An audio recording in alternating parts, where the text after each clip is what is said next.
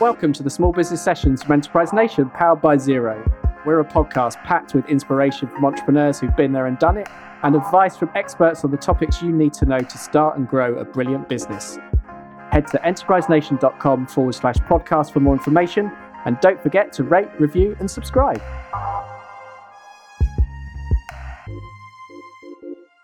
Welcome to this week's episode of the Small Business Sessions. My name's Dan Martin. I'm head of content at Enterprise Nation, and I'm delighted to say this week I'm joined by a fellow podcaster, Sarah Akwisombe. Welcome to the podcast. Thank you. I'm a fresh podcaster though, so Fresh. I wouldn't say I'm like particularly experienced. Well, you're a fellow fellow podcaster, so welcome.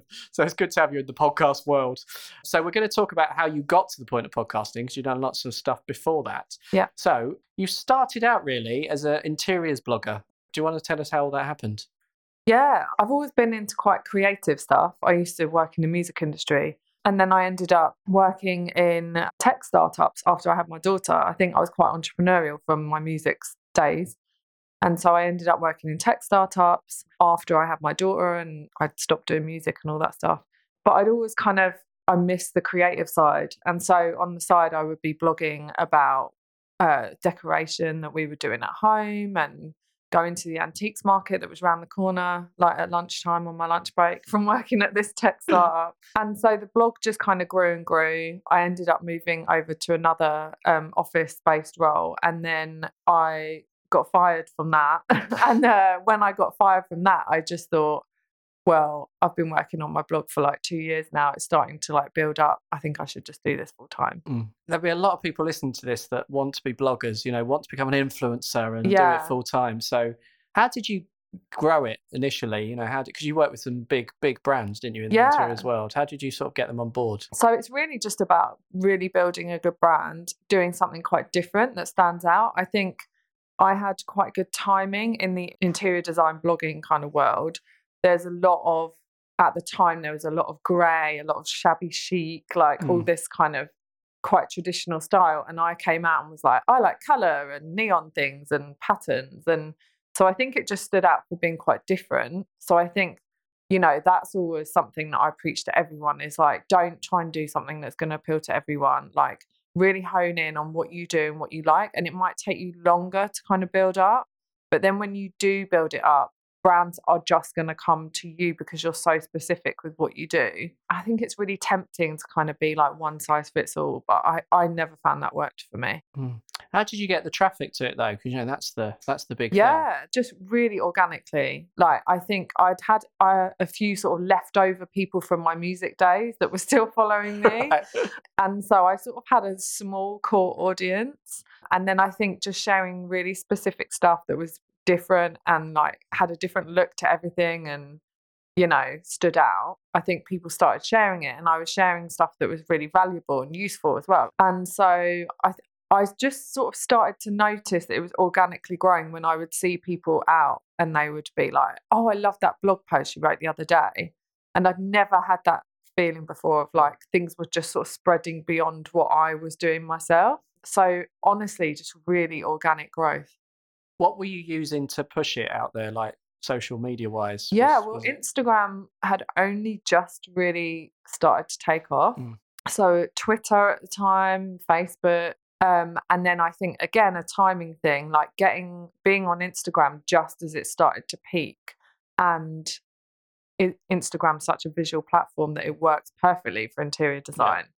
So I think the combination of those sort of few things of timing at the same time, like really helped it to pick up legs and I became sort of one of the key interior design influencers, I suppose.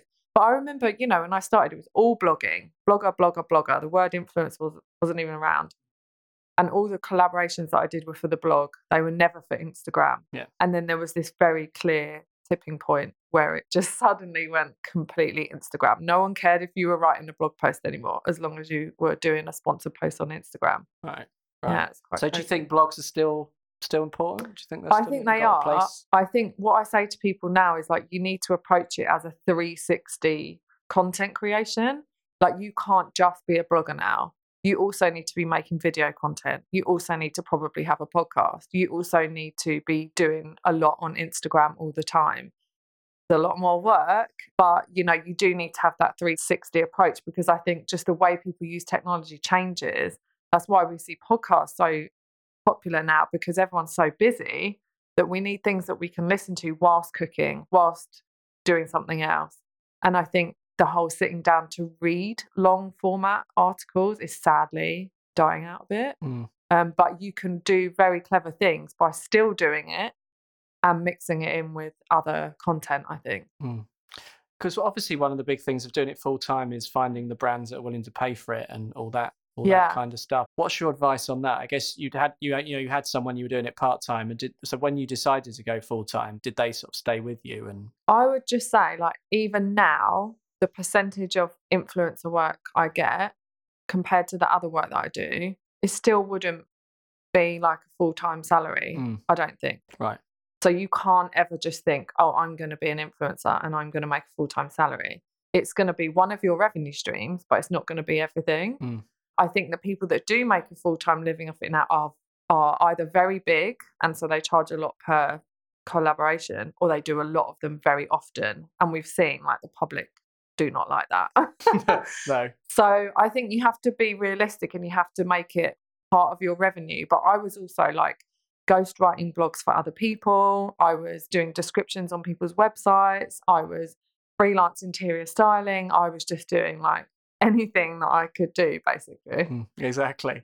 Um, so where? So you've now got the No Bull brand, which is your podcast, the business school.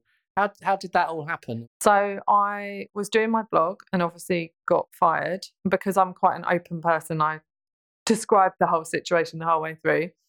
And I think people saw that I did really well with taking myself freelance and blogging and earning an income from it and working with all these big brands.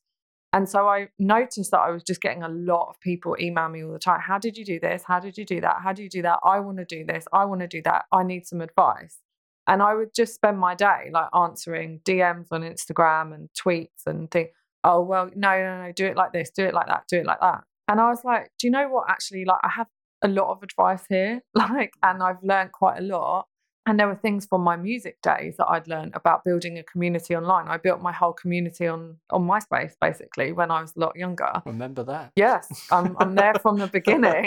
So I kind of just had this moment of like, I've got a lot of useful information here. And I'm not saying I'm like the biggest pro of life and you can make a million pounds, but I've got some quite practical tips. I'm going to maybe package this up and see if anyone's interested in a blogging course. And I just put it on my Facebook and was like, would anyone like be interested in this? Like thinking I'll probably get like 10 people that might pay me a 100 quid. Amazing.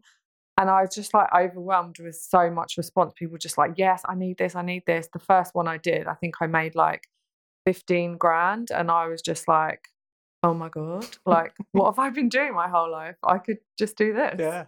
And so from there, it kind of went to then they wanted to know about Instagram, they wanted to know about Pinterest, about how to brand themselves. And so I've just continued sharing what I know in the form of courses. And then at certain points, I've brought in experts in different subjects. And that's what I'm really doing now, like, is scaling it up and bringing lots of people with a lot more experience than I do in different things and bringing those people to the audience. Hmm. Um, obviously, we're a big fan of business support at Enterprise Nation. Um, but your brand, the No Bull thing, so is Yeah. that you've chosen a sort of? Is it like because you're trying, you're being a Provocative. provocative? well, yeah, exactly.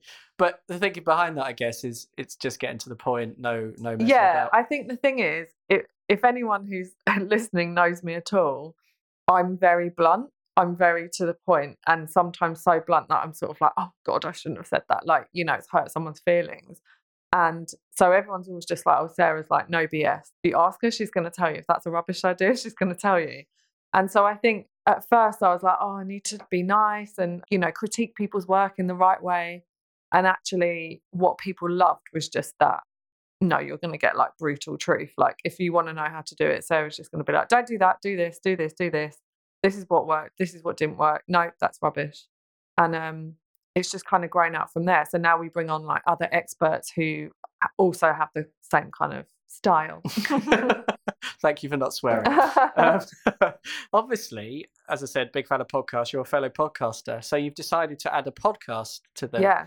uh, to your armory, which is the No Bull Business Women podcast. Yes. So why have you decided to focus specifically on? I mean, everything you do really is around female entrepreneurship, but It why, is, yeah. So why have you decided to focus on on women in business? I still feel like we're really underrepresented, like especially in the UK. I think maybe in the States there's a few more female entrepreneurs, but I think in the UK we're still very underrepresented. We might see like a couple of women on Dragon's Den, but do they really look like us? Do they sound like us? Not really.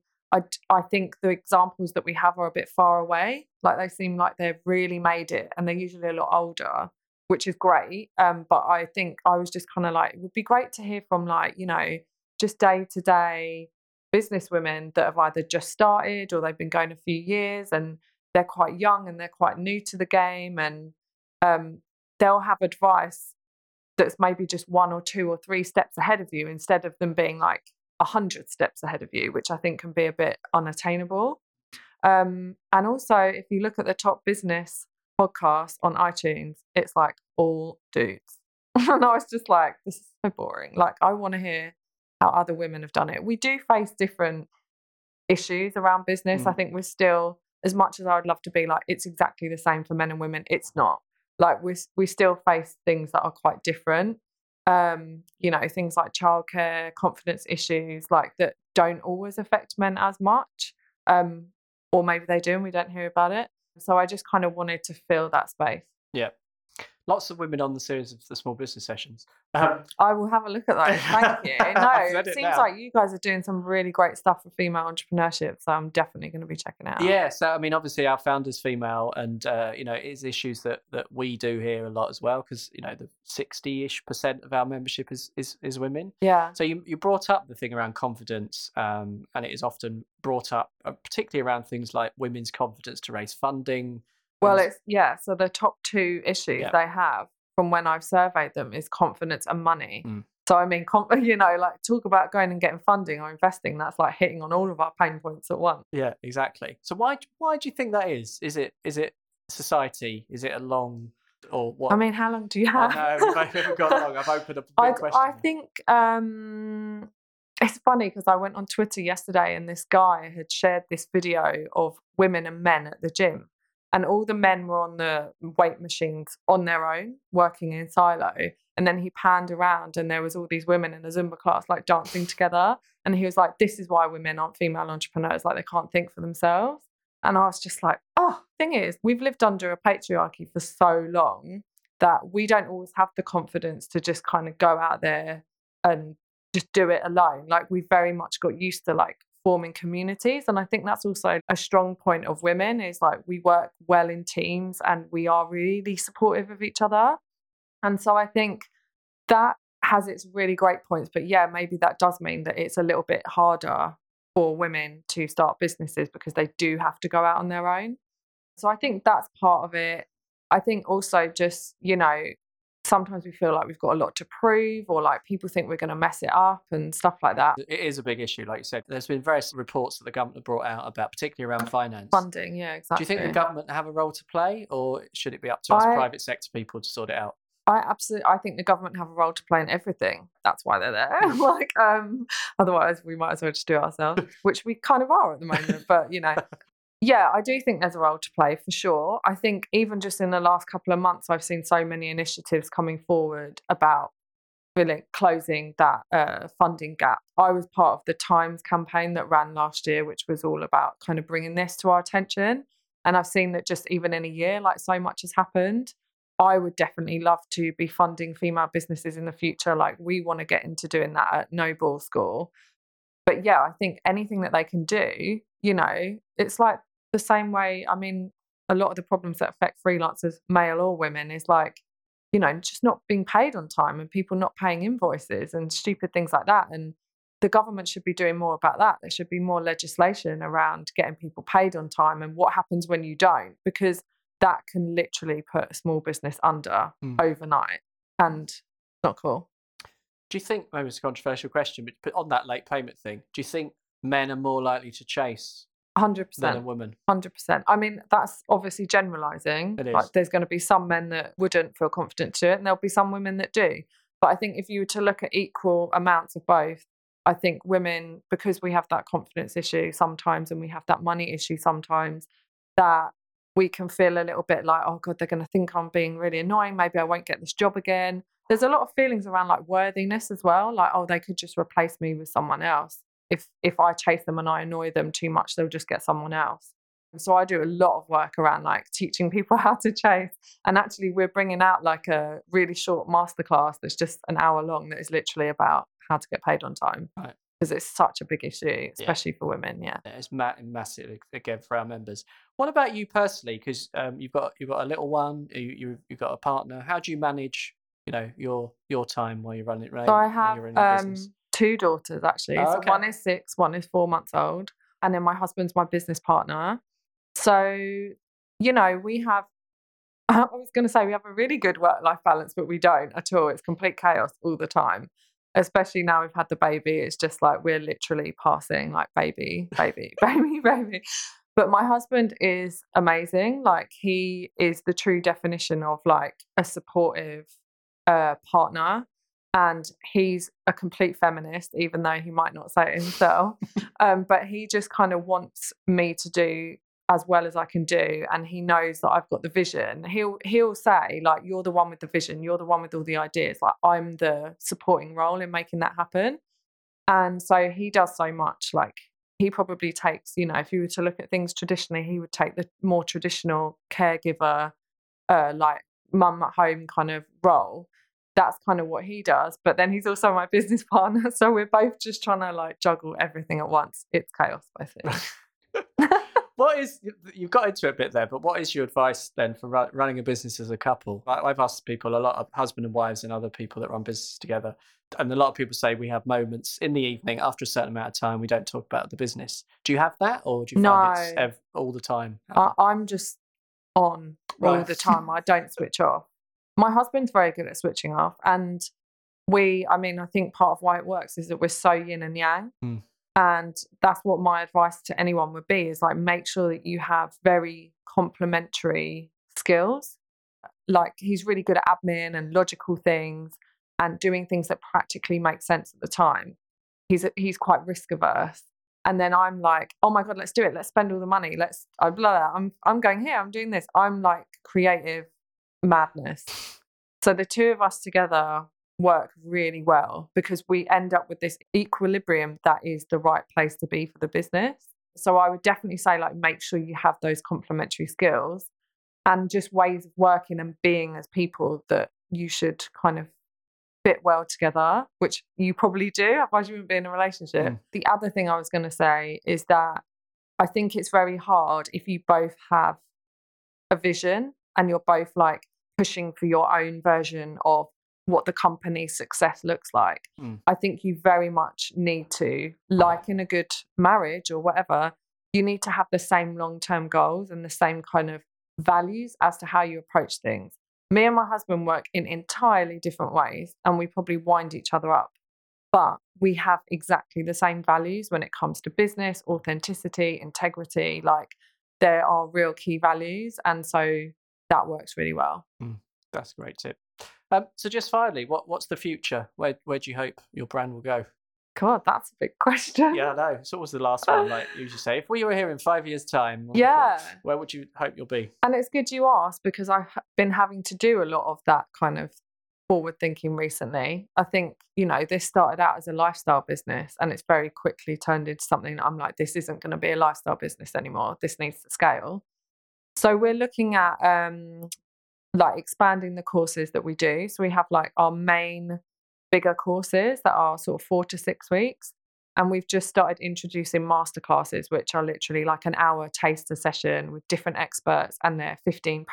So they're ridiculously affordable. Almost anyone can try them out.